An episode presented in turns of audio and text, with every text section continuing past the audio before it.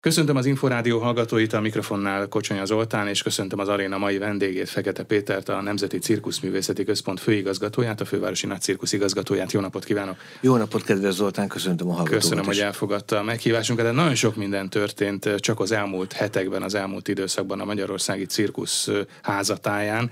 Január első felében itt Budapesten volt a Nemzetközi Cirkuszfesztivál, fél száz produkcióval, találkozókkal, konferenciával.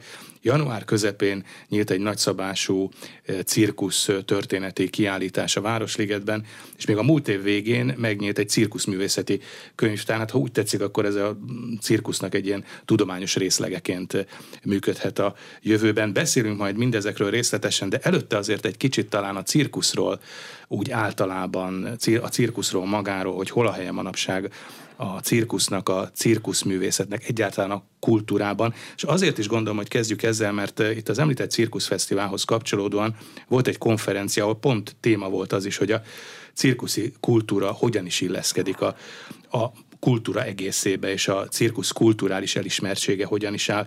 Hol jelölhető ki a cirkusz helye szerepe így 2024-ben? Hogyan látja?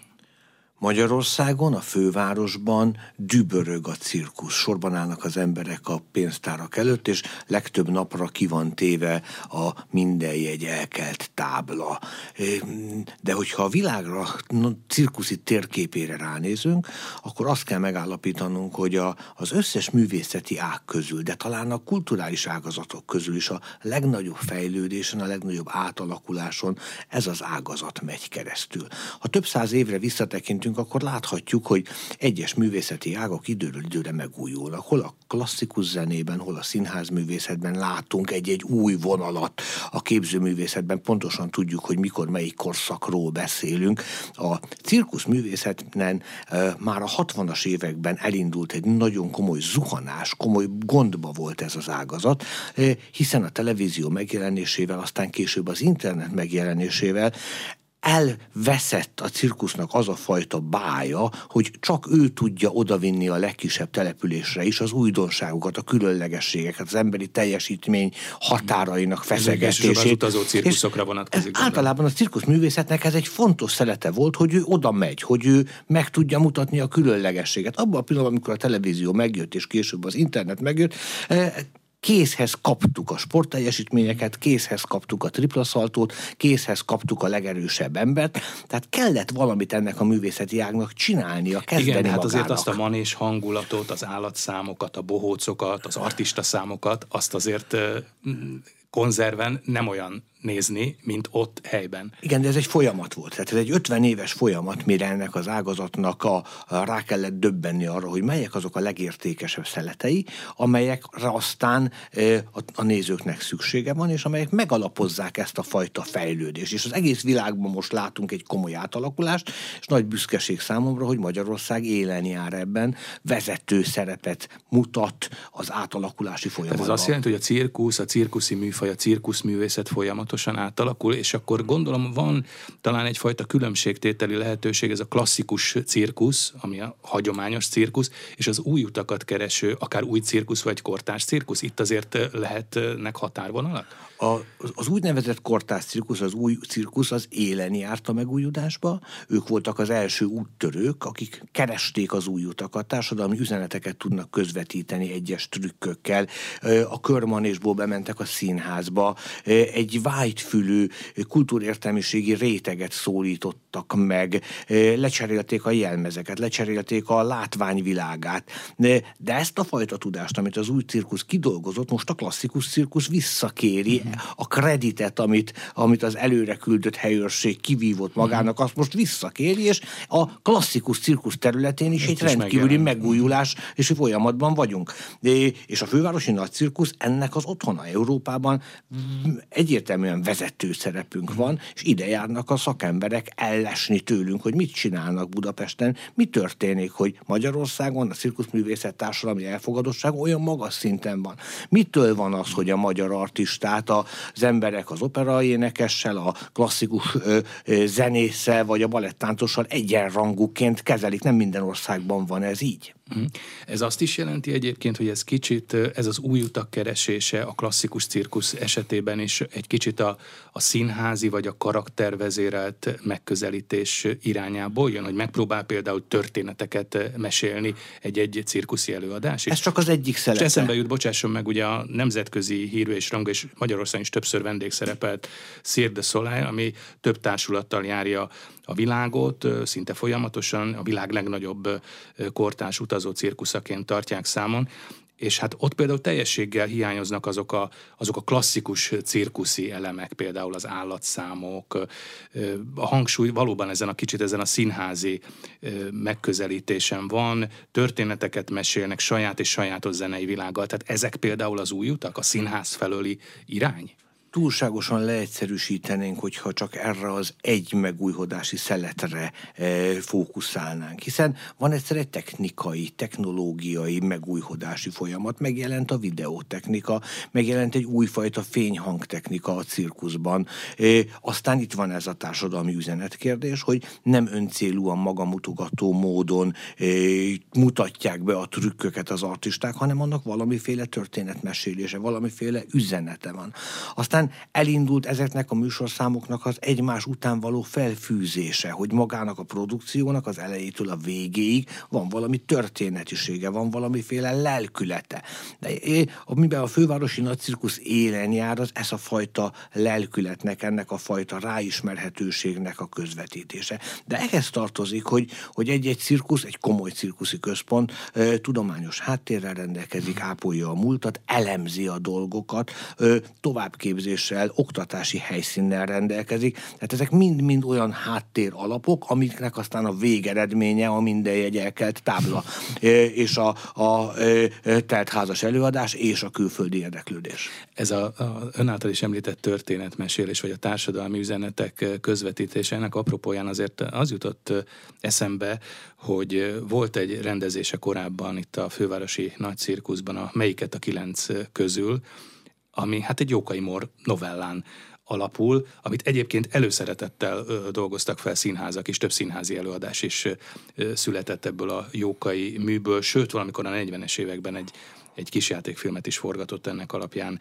Szőcs István, de hát ugye egy jókai, egy jókai mű a cirkuszban, erre azért nagyon sokan felkapják a fejüket, hogy hogyan is kerül például az irodalom és jókai a cirkuszba, és milyen eszköztára lehet ennek a megvalósításban. Ezek mind az útkeresésnek a részei. Ha egy 1500 férőhelyes cirkuszban tradicionálisan megszoktuk, hogy a bohóc együtt tudja tapsoltatni, vagy megszólítani a nézőket, interaktív módon be tudja vonni őket, akkor miért ne tudnánk ezt egy karácsonyi történet kapcsán a Krisztus Urunknak áldott születésére című dal közös énekléséig elvinni. Azért ezek nagyon ö, ö, szélsőséges próbálkozások, és nagy boldogság számomra, hogy sikerrel tudtuk megugrani ezt a kísérletet, amikor amikor könnyes szemmel karácsonykor nem a vásárlási lázról beszélünk, és nem arról, hogy ki milyen ajándékot vegyen tolongva a boltba a kedvesének, hanem hogy üljünk össze az asztal környékén, és figyeljünk egymásra, és énekeljünk együtt egy karácsonyi dalt, és főzzünk együtt, és figyeljünk a gyerekeinkre. Ezeknek az üzenetei, ezek szívbe markolóak, és bebizonyítják, hogy a cirkusz művészet alkalmas erre. Nem csak csinnadrattáról, nem csak letolt nadrágos, vizet spriccelő bohócról, hanem ráismerhető a mindennapi életünknek tükröt mutató, katarzis kiváltó művészetről van szó. Ez a típusú cirkuszi előadás létrehozását az azért, lehet, hogy ez egy kicsit most személyes kérdés, az megkönnyíti, hogy ön a színház felől és a színház világa felől érkezett? Ez eleve segíti vagy erősítheti mindezt? Egy alkotó művész bejár egy pályát, ennek a pályának minden szeletéből valamilyen tudást, valamilyen tapasztalatot összegyűjt, és aztán egy következő életfázisában ezeket felhasználja. De nagy szerencsém van, hiszen hihetetlen művésztársakkal vagyok körbevéve a fővárosi nagyszirkuszba. Olyan zenésztársaim vannak a zenekarban, olyan zenekarvezetőm van, szinte valamennyien akad Akadémiát végzett, kiváló klasszikus zenészek, olyan tánckarunk van, olyan vezető koreográfussal, olyan művészi partnereim vannak, akikkel egy ilyen alkotási folyamatot igazi csoda megélésnek tudjuk ö, ö, értékelni, és hát a, a színházban megszokott ö, ö, alkotási folyamaton megyünk bizony keresztül. Ö, a, Valóban a, hasonlatos ehhez ahhoz? Mert ugye azért kevésbé szokták jegyezni vagy emlegetni, hogy ki a rendezője egy cirkuszi produkciónak. Jól lehet ez azért ugyanolyan fontos és ugyanolyan úgy hasonló munka és munkamódszer, mint egy színházi rendezés? Igen, nagyon hasonlóan dolgozunk, kutatómunkával, inspirációs képekkel, inspirációs ö, versekkel ö, kezdjük a, a folyamatot. A, az én irodámban, a közösségi térben hatalmas falakra fotók vannak kiragazgatva már hónapokkal a produkció előtt, amelyek az irányt mutatják, a dramaturgal, etológussal, állattudóssal ülünk naponta egy kávé mellett, és elemezzük, hogy a következő produkciónak majd mi lesz a, a, az üzenete, mi lesz a lelkülete, ahhoz milyen műsorszámokat válogassunk a világból, amelyek egyrészt világszámok, tehát a, a technikai szintje egyedülálló, de hogy tudjuk azt a műsorszámot olyanná csavarni, olyanná alakítani, hogy jól illeszkedjen a mi üzenetünkhöz. Hogyha a cirkuszról beszélünk, és ugye a klasszikus cirkusz jut eszünkbe, hát akkor ott annak vannak bizonyos rekvizitumai. Például a bohóc, a bohóc számok, az artista számok, de hát például a, a, az állatszámok is. Sok vita és polémia volt ezzel kapcsolatosan, több országban korlátozták, vagy be is tiltották a különböző állatszámokat. Mi lehet most a cirkuszban? Egyáltalán például a fővárosi nagy cirkuszban itthon az irányelv. Egyáltalán mi a jogszabályi háttér erre vonatkozóan? Akkor, amikor egy művészeti ágnak a fejlődéséről, megújulásáról beszélünk, akkor bizony az ilyen szeletek is beletartoznak. És nem baj, hogy az állatvédők fölhívták a figyelmet, hogy, hogy nem méltó tüzes karikán oroszlánokat csettintése keresztül ugratni a manésba. De, de hál' Istennek ezek régen kikoptak a cirkuszból, és én azon a párton vagyok, hogy ne dobjuk ki a fürdővízzel együtt a gyereket is, hiszen a cirkuszban hosszú évtizedeken, évszázadon keresztül, generációkon keresztül fölhalmozódott egy tudás az állatokkal való bánásmódnak, a felelős állattartásnak a tudása.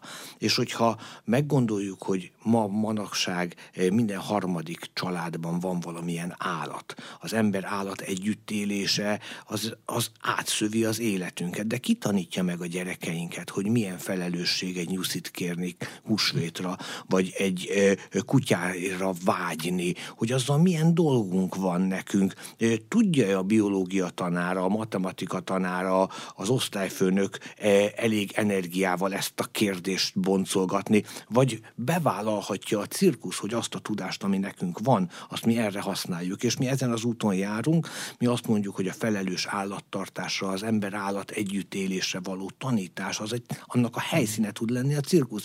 És akkor, amikor most eljön valaki a fővárosi nagycirkuszba, és megnézi azt a papagájszámot, vagy azt a lószámot, ahol suttogva beszéli meg a trénere a papagájával, hogy most röpülünk egyet a levegőbe, vagy nem, fölhívja a figyelmét suttogva, hogy vigyázott, van egy drót, majd nehogy megsértsd a szárnyadat, kedves barátom, és az előadás után ott fogjuk a gyerekeket a nézőtéren, és az etológus egy órás előadást tart neki, hogy mit jelent az ember-állat viszony, hogy milyen felelősségünk van, hiszen a kisherceg óta tudjuk, hogy ö, amit egyszer megszelítettél, azért egyszer és mindenkor a felelőssé váltál. De, és ez egy jó új vonal. Köszönjük az állatvédőknek, hogy felhívták a figyelmet, hogy nem lehet erőszakkal állatot szórakoztatásra használni, de a cirkusz az nem az a hely manapság, ahol ez történik. Oktató helyé fog válni a cirkusz hmm. ebből a szempontból. Tehát akkor voltak éppen, amikor azt mondjuk, hogy idomított állat, vagy állatidomítás, az a cirkusszal összefüggésben már nem is nagyon helyén való kifejezés? Rossz ö, felhangja van ennek a szónak, hogy idomár tanulunk az állattól, és tanítjuk az állatot. Akinek van otthon egy kutyája vagy egy macskája, hát látja, hogy ennek a kutyusnak a legnagyobb boldogság, hogyha valamilyen játékot közösen ki tudnak találni, és abban a játékban a kutya végrehajt egy valamilyen kitűzött feladatot. Ha leül, ha pacsitat, ha fölugrik, ha lefekszik, ha visszahozza a labdát, az neki nagy boldogságot jelent. Ez a fajta tanulási, tanítási folyamat a cirkuszban is megmutatkozik. Nem idomítjuk, nem emberi tulajdonságokkal akar akarjuk felruházni őket, hanem az ő számára játékos tevékenységet, azt e, megmutatjuk a közönségnek. Lám, lám, az én lovam e, hmm. ezt tudja. De óhatatlanul bizonyos állatok, állatfajok kikopnak a cirkuszból? Igen, azt látom, hogy kikopnak. Tehát azok a, azok a elefánt számok, Hát induljunk, számok, ezek már nincsen. Tehát a, a karikával az orrába rángatott medvéknek az ideje lejárt. Az, hogy a, a majom számok a, kikoptak nem csak a filmekből, hanem a cirkuszból is, az már egy húsz éves tendencia. De az amúgy domestikált állatok, akikkel együtt élünk, a lóval, a, hát a, a házi állatok. A házi, a házi állatoknak a szintjét is kicsit bővíteném, mert például egy fantasztikus papagájszám van most a cirkuszban és egy lakókocsiban él egy olasz hölgy, én naponta találkozom vele, ahogy ő él ezekkel a papagájokkal, ahogy ő, ő beszélget velük, amilyen viszonyban ők egymással vannak, gondoskodik róla, és együtt teszik a dolgukat. Az tényleg példaértékű. Ez egyik próbán a kakaduját elröptette a levegőbe, és föltette a kezét, hogy vissza kell neki repülnie, és mielőtt a kezére szállt volna a kakadú, még egy kört ment a levegőbe, és még egy kört ment a levegőbe, és kinézett a, a, az artista nő, és látta, hogy mellettem, aki rendezőként nézte a próbát, egy kólás üveg ott maradt. És utána, amikor a kezére szállt a madár, akkor elkezdett beszélni hozzá, és szépen lassan jött oda a kólás üveghez, és magyarázta neki, hogy kók, don't hurt you, don't, és megmagyarázta a madárnak, hogy az az új kólás üveg, ami oda került, az őt nem bántja, hiszen azért nem szállt a kezére, mert egy új objekt jelent meg az ő környezetében. Egészen fantasztikus volt látni ezt a viszonyt és ezt a tanítási folyamatot. Ja, cirkuszról beszélve azért gondolom, hogy mindannyiunknak elsőként és elsősorban a Városligeti Fővárosi Nagy Cirkusz jut eszünkbe, ami ha jól tudom, akkor egyébként Közép-Európa egyetlen kő cirkusza? Állandó Münchenben és e, Bukarestben van a következő kőcirkusz. A Müncheni az időszakos nyitvatartású, tehát többnyire koncertek vannak benne, január-februárban működik cirkuszként, tehát egészen egyedülálló helyzetben vagyunk. De egész Európában, hogyha körülnézünk, akkor alig van kőcirkusz. Ezt nem is gondolják a rádió hallgatók, hogy e, büszkék vagyunk a Magyar Opera házra, de hát Bécsbe, Berlinbe e, jó sok operaház van a világban. E, ilyen kőcirkuszunk, mint a fővárosi nagycirkusz, nagyon kevés kevés van. Ez egy utazó műfaj.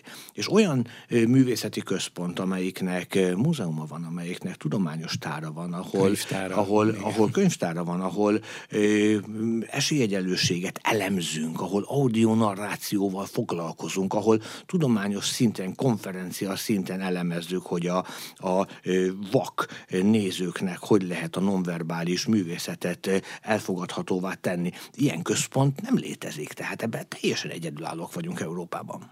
Utazó cirkusz egyébként eh, hány lehet Magyarországon? Én olyan húszra teszem azoknak a családoknak, ezek többnyire családi, családi vállalkozások.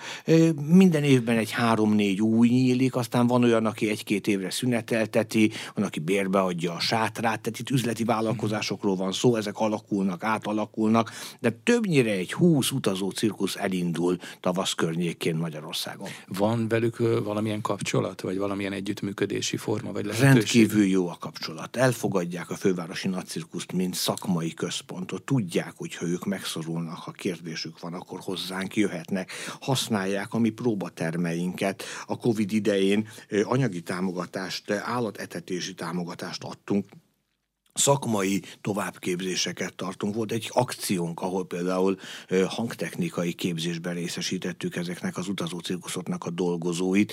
Igyekszünk velük napi szinten jó beszélgetésben, ez ők pedig azért ők konkurenciái egymásnak. Itt üzleti vállalkozásokról van szó. Ki megy be előbb fizetés után valamelyik városba? Ki az, akinek jobb üzleti pozíciói vannak? Jobb helyen sikerült, jobb helyen sikerült területet bérelni. De, de nekünk, mint nemzeti intézménynek ezek fölé kell helyezkednünk, ezek fölé, az üzleti érdekek fölé kell helyezkednünk, és csak a szakmaisággal foglalkozni, és komoly respektel figyelnek ránk. Most például a Nemzetközi Cirkuszfesztiválon az utazó cirkuszok igazgatóiból egy zsűrit állítottunk össze, és egy héten keresztül egy zsűribe ültek az amúgy konkurens utazó cirkuszi igazgatók, és együtt kellett beszélniük, együtt kellett megtárgyalniuk, hogy kinek adják a díjat. Ezek mind-mind ilyen, ilyen nagyon közösségteremtő és a szakmánkat elismertebbé tevő ö, akciók. Igen, azért, hogyha egy utazó cirkuszra gondolunk, akkor azért az mindenképpen elmondható talán, hogy hát ők nincsenek könnyű helyzetben. Nyilván egy sajátos életmódot követel meg mindez, és hát igencsak bizonytalan anyagi helyzetben, vagy bizonytalan anyagi források mellett nyilván az ő egyedüli bevételük a, a jegybevétel, vagy az eladott belépőjegyek. Igen, ez érdekes, hogy vannak olyan országok, ahol az utazó cirkuszoknak központi költségvetési támogatás is jár, mondjuk Franciaország élen jár ebben fantasztikus emberekről van szó. Az ő tudásuk egy nagyon sokrétű tudás, a sátorveréstől az üzleti ügyeknek a bonyolításáig, a tűzvédelmi feladatok ellátásától a tripla szaltóig mindent kell csinálniuk, és sokszor furcsának vesszük azt, hogy az, akit csillogó ruhába fönt a kupolában látunk tripla szaltót ugrani, az később egy perc múlva a vattacukrot árulja, és az ajtónál a belépőjegyet szedi. De ennek a műfajnak ez a sajátossága amikor és Párizs, ez a romantikája hát a romant, Párizsban a Buglion cirkuszban a többszörösen milliárdos igazgató asszony kísér végig az épületen, természetes számára, hogy minden előadás elején ő ott áll az ajtóban és fogadja a népet, természetes a számára, és miközben megyünk a folyosón, találkozunk a vatacukrot áruló sráccal, 18 éves gyerekkel, pacsit ad neki, és mondja, hogy ő a nagyobbik fiam. É, majd utána ugyanezt a srácot látni fogjuk bent hat pónival az előadás első felvonásában frakba öltözve, és nem esik le a gyűrű az ujjáról. Nagyon komoly anyagi helyzetben vannak ők, ők megtehetnék, hogy egy vattacukorárust még fölvegyenek, de nem, ennek a műfajnak ez a sajátossága nem csak Vépen, Hajdúszoboszlón, Nyíregyházán lévő utazócirkuszban, hanem Párizsban, az épített kőcirkuszban is. De ez többnyire azt is jelenti, hogy ezek itthon is, meg szerte a világban, szerte Európában generációról generációra öröklődő és folytatódó vállalkozások? Bizony ez így van. Három irányból lehet Itt valaki. nagy családnevek is vannak Igen. ugye Magyarországon is. Alapvetően három irányból lehet valaki cirkuszművész. Az egyik, hogy beleszületik egy artista családba, vagy valamilyen módon egy ilyen artista családba beházasodik, szerelembe esik, bevonzódik ebbe a cirkuszi családba. Aki egy ilyen családba születik, annak természetes, hogy már két éves korától kezdve a manés környékén játszik, azt látja, hogy az édesapa veri a sátrat, és azt látja, hogy édesanyja fönt a kupolába éppen gyakorol, ő is bemegy hozzá gyakorolni. A másik út az az artista képző intézet, az iskola, egy jó mozgású, a szülei által megtámogatott, a tanára által megtámogatott fiatal, 8-10 éves gyerek eljön az artista képző iskolába, és ott komoly szaktanárok segítségével kiárja ezt az utat, és a végén 18 éves korában kirepül. A harmadik út pedig a sport. Érdekes módon mi erre kevés energiát fektetünk. Dr. Magyar Zoltán, aki a zsűrinek a tagja volt, és a Torna Szövetségnek az elnöke, éppen most egyeztünk meg róla, hogy kicsit többet kellene ezzel foglalkoznunk, hiszen külföldön ennek nagy hagyománya van, hogy azok a sportolók, akik az egész életüket nagy komolysággal végig edzették, és van egy kifejlett izomzatuk, van egy rugalmasságuk a testüknek, van egy előképzettségük, egy kicsi munkával, egy év alatt, két év alatt át tudják képezni magukat a sportpályafutásuk végén, és egy jó fizető szakmát, egy jó fizető állást, egy jó fizető karriert tudnak magunknak kialakítani azzal, hogy egy artista számot összeraknak. Utazó cirkuszokról beszélgettünk, és itt szóba kerültek anyagiak is, vagy anyagi források. Maradjunk is talán ennél. A fővárosi nagycirkusz esetében ezek az anyagiak mit is jelentenek? Itt is azért a jegybevétel gondolom, hogy nagyon fontos, de hát nyilván van állami támogatása is a fővárosi nagycirkusznak. Ha az előadó művészeti intézményekkel hasonlítjuk össze magunkat, és hát műfajilag mi oda tartozunk, akkor a színházakkal, táncszínházakkal, táncegyüttesekkel, klasszikus zenével összehasonlítva a legnagyobb ö, jegybevétellel bíró ágazat vagyunk. Ö, nem várható el a klasszikus zenétől, a balettől, hogy olyan jegybevételi hozzájárulással tudják működtetni a saját intézményeiket, mint amit a cirkusz tud tenni. Nálunk nagyon nagy a nézőszám. Tehát én amikor Békés Csabán voltam, hát, ugye, 1500 1400 ember, de kettőt játszunk egy nap. Tehát hát hasonlítsuk, hát hasonlítsuk össze, hogy amikor Békés Csabán voltam színház igazgató, és boldogan konstatáltam, hogy ma telt házzal ment az előadás, akkor ott 300 ember ült a Békés Csabai Jókai Színházban. 320 a pócékekkel együtt. Amikor nálunk a fővárosi nagycirkuszban telt házzal lemegy egy nap, az 2800-3000 ember ötöt játszunk egy héten, szorozzuk ki, az minimum tízezer ember, az minimum 40 ezer ember egy hónapban. Gigantikus számról van szó. Ez ennek ugye két, is. Hát, ennek két nagyon fontos pontja van. Az egyik, hogy azért ezt meg kell tölteni. Tehát itt olyan műsort kell csinálni, hogy ez a 40 ezer ember oda bejöjjön, az nem magától jön be. Az nagyon pipettával kimérve, hihetetlen energiákkal összerakva szólítjuk meg a három éves gyereket és a 80 éves apukát. A nyolc általános végzett, amúgy egyéb kultúrát nem nagyon fogyasztó embert is, és a e, Nemzeti Színházba járó e, PhD-vel rendelkező professzor urat is. Az úgy van összerakva az a műsor, hogy mindenkihez szóljon, nem magától működik így. Tehát egyszer van egy gigantikus felelősségünk arra, hogy ez tele legyen ez a ház. A másik felelősségünk arra vonatkozik, hogy ennek a 40 ezer embernek mit teszünk bele a lelkébe. Hogy megy haza? Hiszen én megnyitottam rendezőként a trükkök által, a csodavilág által az ő lelkét. Na tudok én oda becsempészni valamit, amitől az ő napja holnaptól más lesz. Jobban tudja végezni a munkáját. Megerősítem valamilyen gondolatiságba, amiben ő bizonytalan volt. Tudom-e én a cirkuszművészet segítségével a karácsonyi felkészülését, a farsangi felkészülését, vagy a háborúról alkotott véleményét irányítani? Tudok-e hozzátenni valamit? Tudok-e kérdéseket felvetni? Ez egy nagyon komoly felelősség. És ezért cserébe viszont, viszont a, a közönségtől jár egy nagyon komoly szponzoráció, hiszen komoly a jegybevétel, ahol 1400 ember bent ül, és ők kifizetik az amúgy nem túl drága jegyet, ez is fontos, hogy lent tartjuk a jegyárainkat az amúgy nem túl drága jegyet kifizetik, akkor azért az legalább 50%-ban hozzájárul a mi működési költségünk. Tehát körülbelül úgy lehet számolni, hogy amennyit az állam az intézmény működtetésére fordít, és amikor itt intézmény működtetésről beszélünk, akkor bizony múzeumról, artistaképző intézet fenntartásáról, könyvtár fenntartásról, épület fenntartásról beszélünk.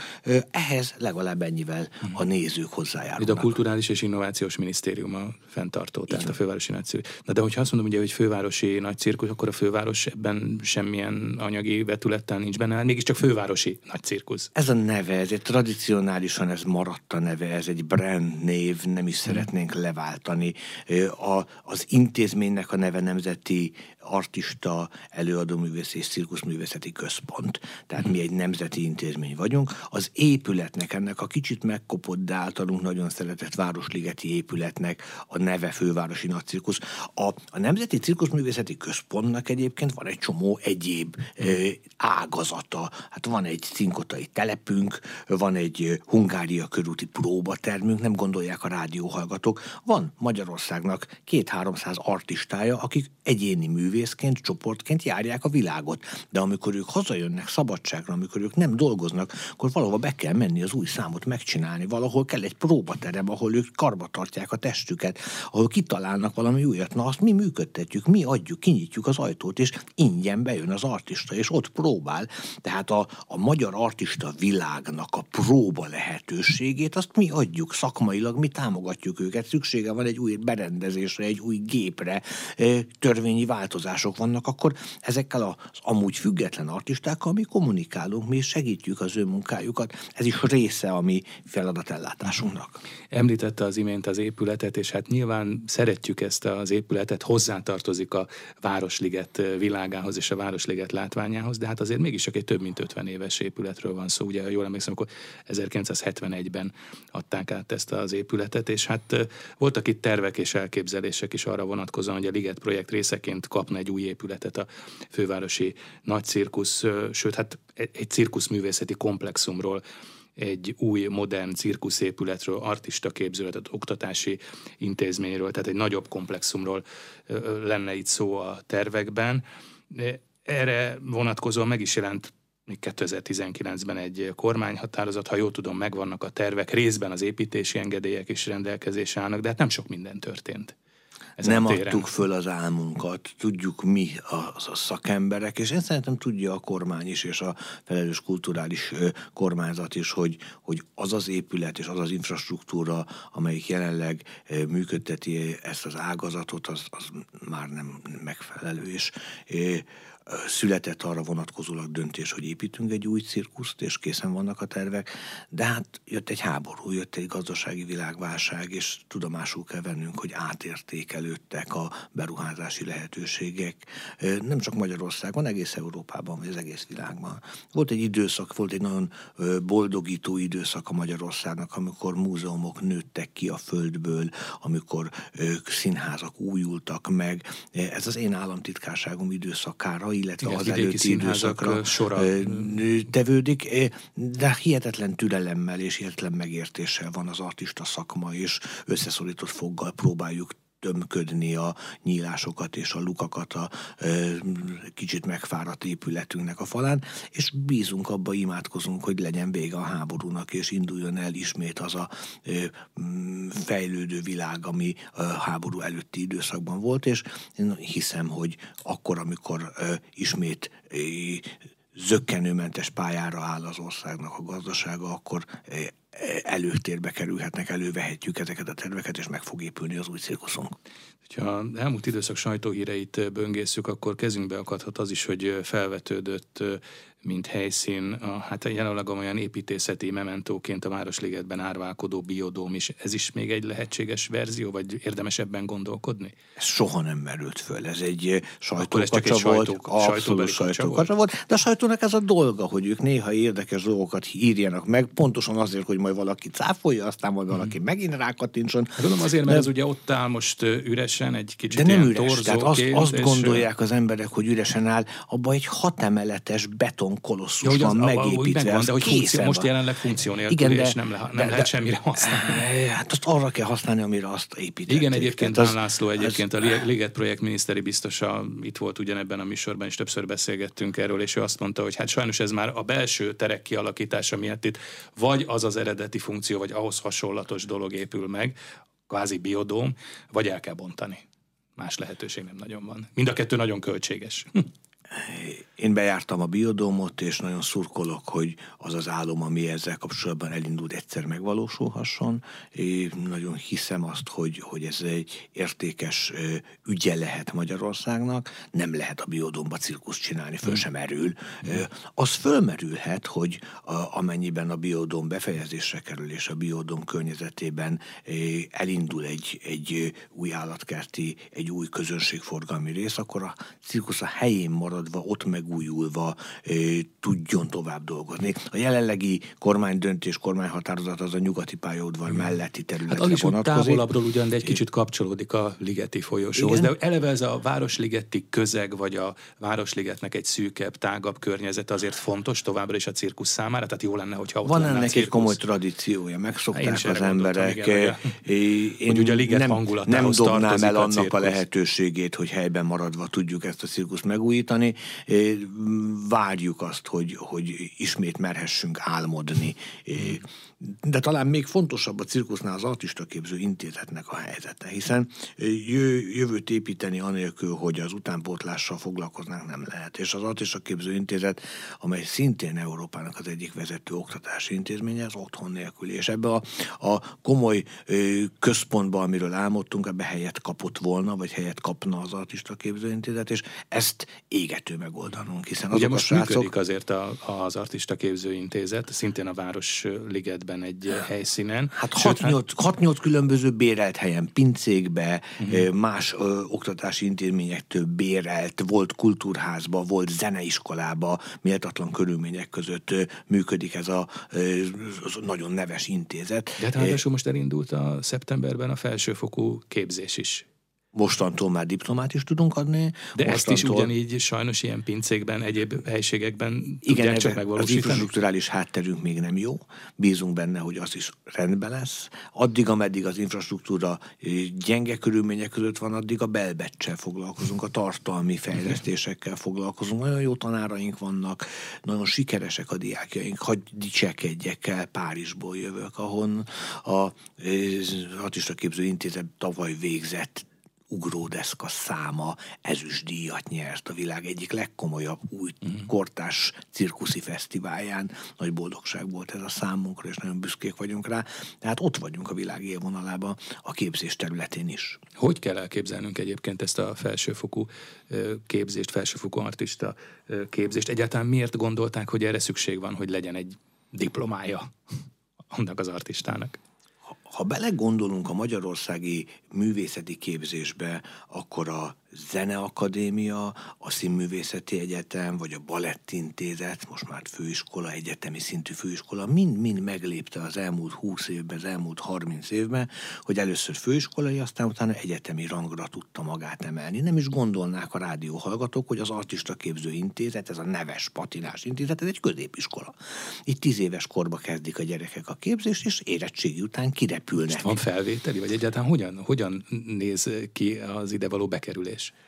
Egyrészt a tíz éves gyerekeknek van egy nagyon komoly felvételie, de később is be lehet ide kerülni, hiszen 13-14 éves korban valaki jelentkezik, akkor kap egy egyéni meghallgatást, behívják a tanárok ezt a srácot, felmérik az ő testi adottságait, és be lehet csatlakozni később is az iskolába. Viszont ezek a srácok 18 éves korukban ki akartak repülni, el akartak menni a világba, pénzt akarnak keresni, és eszük ágában nem volt beülni még egy négy évre egy iskolapadba.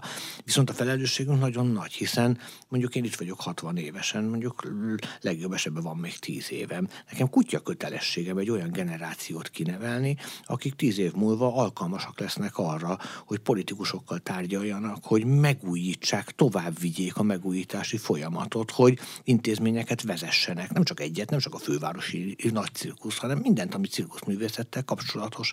Tehát igenis hiszem, hogy kiművelt főkre szükségünk van, és kell olyan generációt kinevelnünk, akik, akik szakdolgozatot írnak, akik kutatással foglalkoznak, akik az ő, ő hármasszaltójuknak a keletkezését, annak a történetiségét, annak a testre gyakorolt hatását, annak az élettani hatását, valamilyen szeletét tudományos szinten elemezni tudnak. Ehhez pedig képzőhely kell.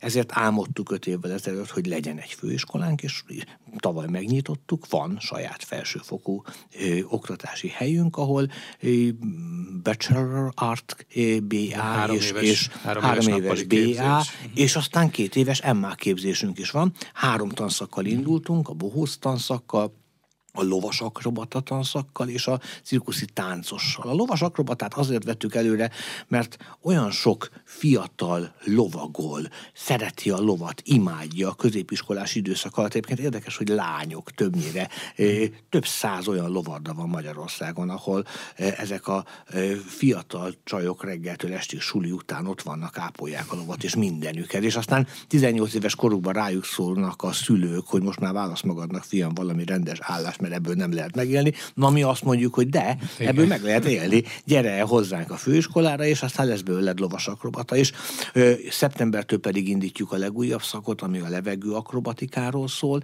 hiszen nagyon sok olyan ö, amatőr, ö, szabadidős klub van Magyarországon, ahol tisún, ö, karikán, trapézon lógnak ö, a, a fiatalok, és azt a fajta tudást, amit ezekben a klubokban megszereztek, azokat gyorsan lehet továbbképezni, és egy főiskolai végzettséggel egy jól eladható levegőszámmal tudjuk őket faragni. A tanári kar is adott e, elsősorban a cirkuszokból, a cirkuszművészet terepéről jönnek az oktatók? Ugye azért a cirkuszművészet, az artista művészet az egy testi kérdés, és a testünk változik és bizony előfordul, hogy 40 évesen, 50 évesen, két gyerek szülése után már nem tudunk fölmenni a levegőbe, de megtanultunk valamit, és ennek a továbbadására, ennek a igen. tanítására képesek vagyunk. És érdekes módon a háború, az ukrán-orosz háború rendkívüli terheket ró ránk, e, ugyanakkor nagyon sok olyan ukrán és orosz kiváló szakember indult el Európa felé, akik itt vannak, szabad kapacitással bírnak, és jól tudjuk őket használni a képzésbe, a tanításba, tehát eh, kiváló nemzetközi szakembereink vannak, akik tudják tanítani az orosz, az ukrán, a, a keleti módszereket. Említette a szakok sorában a bohóc mesterséget, és hát ez mindenképpen azért klasszikus figurája a cirkusznak és a cirkusz művészetnek, bár talán éppen az új cirkusz kapcsán, vagy az új típusú cirkusz kapcsán azért lehet, hogy az lehetett az embernek az érzése, vagy azt gondolhatta, hogy ez az új cirkusz, vagy a kortárs cirkusz itt már kevésbé van helye a bohócnak és a bohóc számoknak, és aztán hadd hozzak egy, egy személyes emléket, vagy egy személyes élményt. Ugye nyáron a Nemzeti Színházban, a MITEM keretében itt volt Szláva Polunyin és a Szláva Snow, Snow Show, ami hát egy, mondhatni, hogy egy világ szenzáció, járják az egész világot ezzel a produkcióval. Szóval ott bohócok vannak, és Szláva Polunyin maga is egy bohóc, és ott tátva marad az embernek a szája attól a produkciótól. Nagyon örültem, hogy a Nemzeti Színház falai közé került be ez a produkció, és jól mutatja, hogy egy jó bohóc az egy világhírű színész. annak egy olyan Meg színészi, show, tudás, olyan igen. színészi tudása és olyan színészi adottságainak kell lenni, olyan karakterjátszási, jól átgondolt karakterjátszási tulajdonságainak kell lenni. Sajnos nagyon sok rossz bohóc van a világban. Nagyon sokan azt gondolják, hogy ha fölveszünk egy bohóc jelmezt, fölrakunk egy piros orrot és kifestjük magunkat, és megpróbálunk egy más bohóc által korábban bemutatott jelenetet végigcsinálni, akkor már bohócokká válunk. És ez ezt a szakmát nagyon sokáig lejáratta, rossz irányba vitte. Én egy kezemen meg tudom, mondjuk két kezemen meg tudom számolni, hogy a világban hány iszonyú jó bohóc van. Most a fővárosi nagycirkuszban például itt van a Franki és Franki, Kazasztánból hoztam egy apa-fia párost, akik szerintem a világ első öt bohócába tartoznak. Minden egyes mozdulatuk, minden egyes gesztusuk, hosszú hónapos, éves kidolgozott munkájának az eredménye, minden egyes jelenetük szól valamiről, minden egyes jelenetükbe be tudom azonosítani az én környezetemben lévő valakit, az édesapámat, a nagybátyámat, a szomszéd szomszédot, azt a szituációt, amit, amit éppen előadnak, annak az értelmét, annak az életemre gyakorolt hatását azonnal be tudom azonosítani. Szóval vannak ilyen bohócok, és Nekünk egy olyan bohóc tanárunk van, Greifesten János, az egyik legkomolyabb világban elismert szakember, aki ezt a tanszakot a főiskolánkon viszi, és hiszem, hogy előbb-utóbb a mi főiskolánkról ki fognak kerülni olyan világsztárok, akiknek a világ bármelyik részén elismert szerep fog jutni. És akkor a bohócok, meg a bohócszámok nem fognak kikopni a cirkuszból? Semmiképpen nem kopik, hiszen ez az alaptulajdonság, ez alapeleme. Tehát állatszámok, akrobatika és bohóc, ez a három főszelet. Amikor bohócról beszélünk, akkor a humor. A, egy, egy cirkuszi Igen, de műsornak... van egy kicsit egy ilyen a, a műsort összetartó szerepe is, nem? Tehát... Ugye, ugye két fontos szerepe van a humornak a, a beemelése, a közönség kapcsolatnak a felépítése, Igen. és a szerelési időszakoknak az áttöltése. Egy ö, utazó cirkuszi, vagy egy normál cirkuszi, klasszikus cirkuszi produkciónak az egyharmad részét, az egynegyed részét időben kitölti a bohóc. Tehát nagyon nagy szükség van a bohócra. De nagyon nagy szükség volna a jó bohócokra, és pont ezért döntöttünk úgy, hogy mi a, a bohóc szakot indítjuk, uh-huh. tudományos szinten, főiskolai szinten. Érdekes módon az első évben bejelentkezett hallgatóknak a jelentős része színművészet területéről érkezett. A színművész diplomával, főiskolai diplomával rendelkező színészek jönnek átképezni magukat bohócán.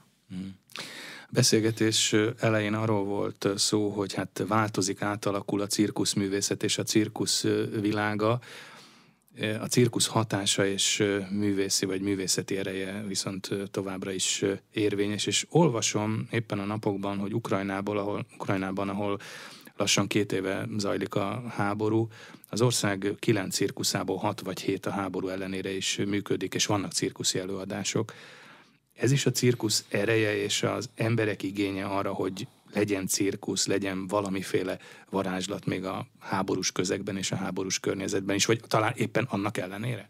Oly szép ebben a mondatban, hogy szerkesztő úr a varázslat szót használja, és oly fájdalmas nekem, hogy amikor a cirkuszóról beszélünk, akkor sokszor ebben a pejoratívval értelembe tett cirkuszói gondolat van ott. Varázslatról van szó, emberi erővel megvalósítható csodáról van szó, kitartásról van szó, soha fel nem adásról van szó. Ha feldobod a labdát és leesik, akkor állj meg, vedd föl és fuss neki újból. Ha elbotlasz, akkor kelj fel.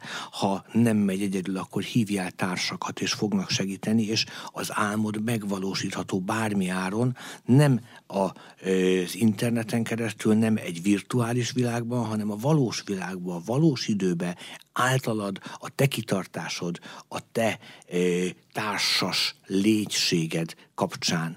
És ez olyan szép üzenet, és erre olyan e, boldogan e, megdöbbenve csodálkozik rá a néző, hogy ezt a fajta csodát megélni, és aztán magunkkal vinni a saját életünkbe, ez egy felemelő érzés.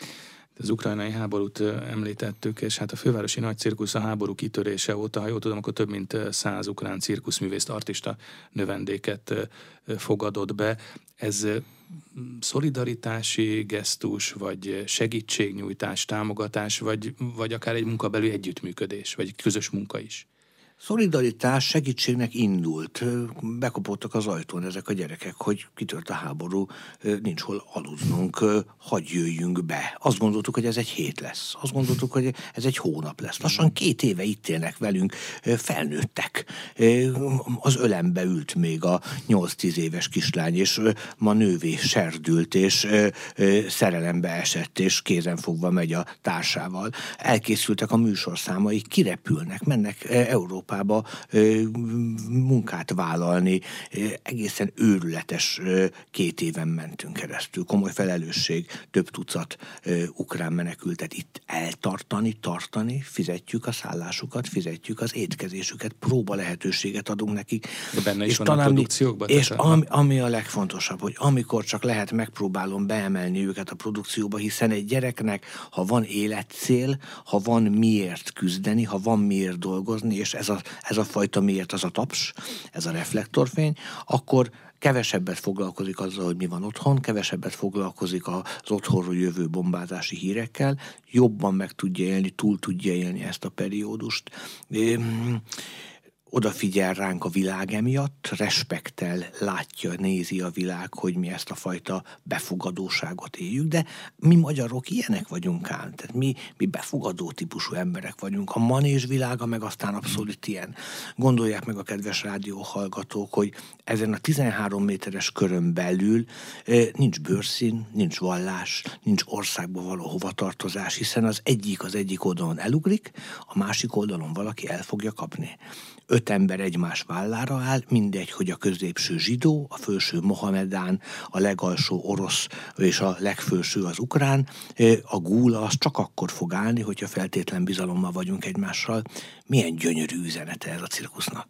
És ez is a varázslat része talán. Köszönöm szépen a beszélgetést. Az elmúlt órában Fekete Péter, a Nemzeti Cirkuszművészeti Központ főigazgatója, a fővárosi nagy cirkusz igazgatója volt a vendégünk itt az arénában. Köszönöm.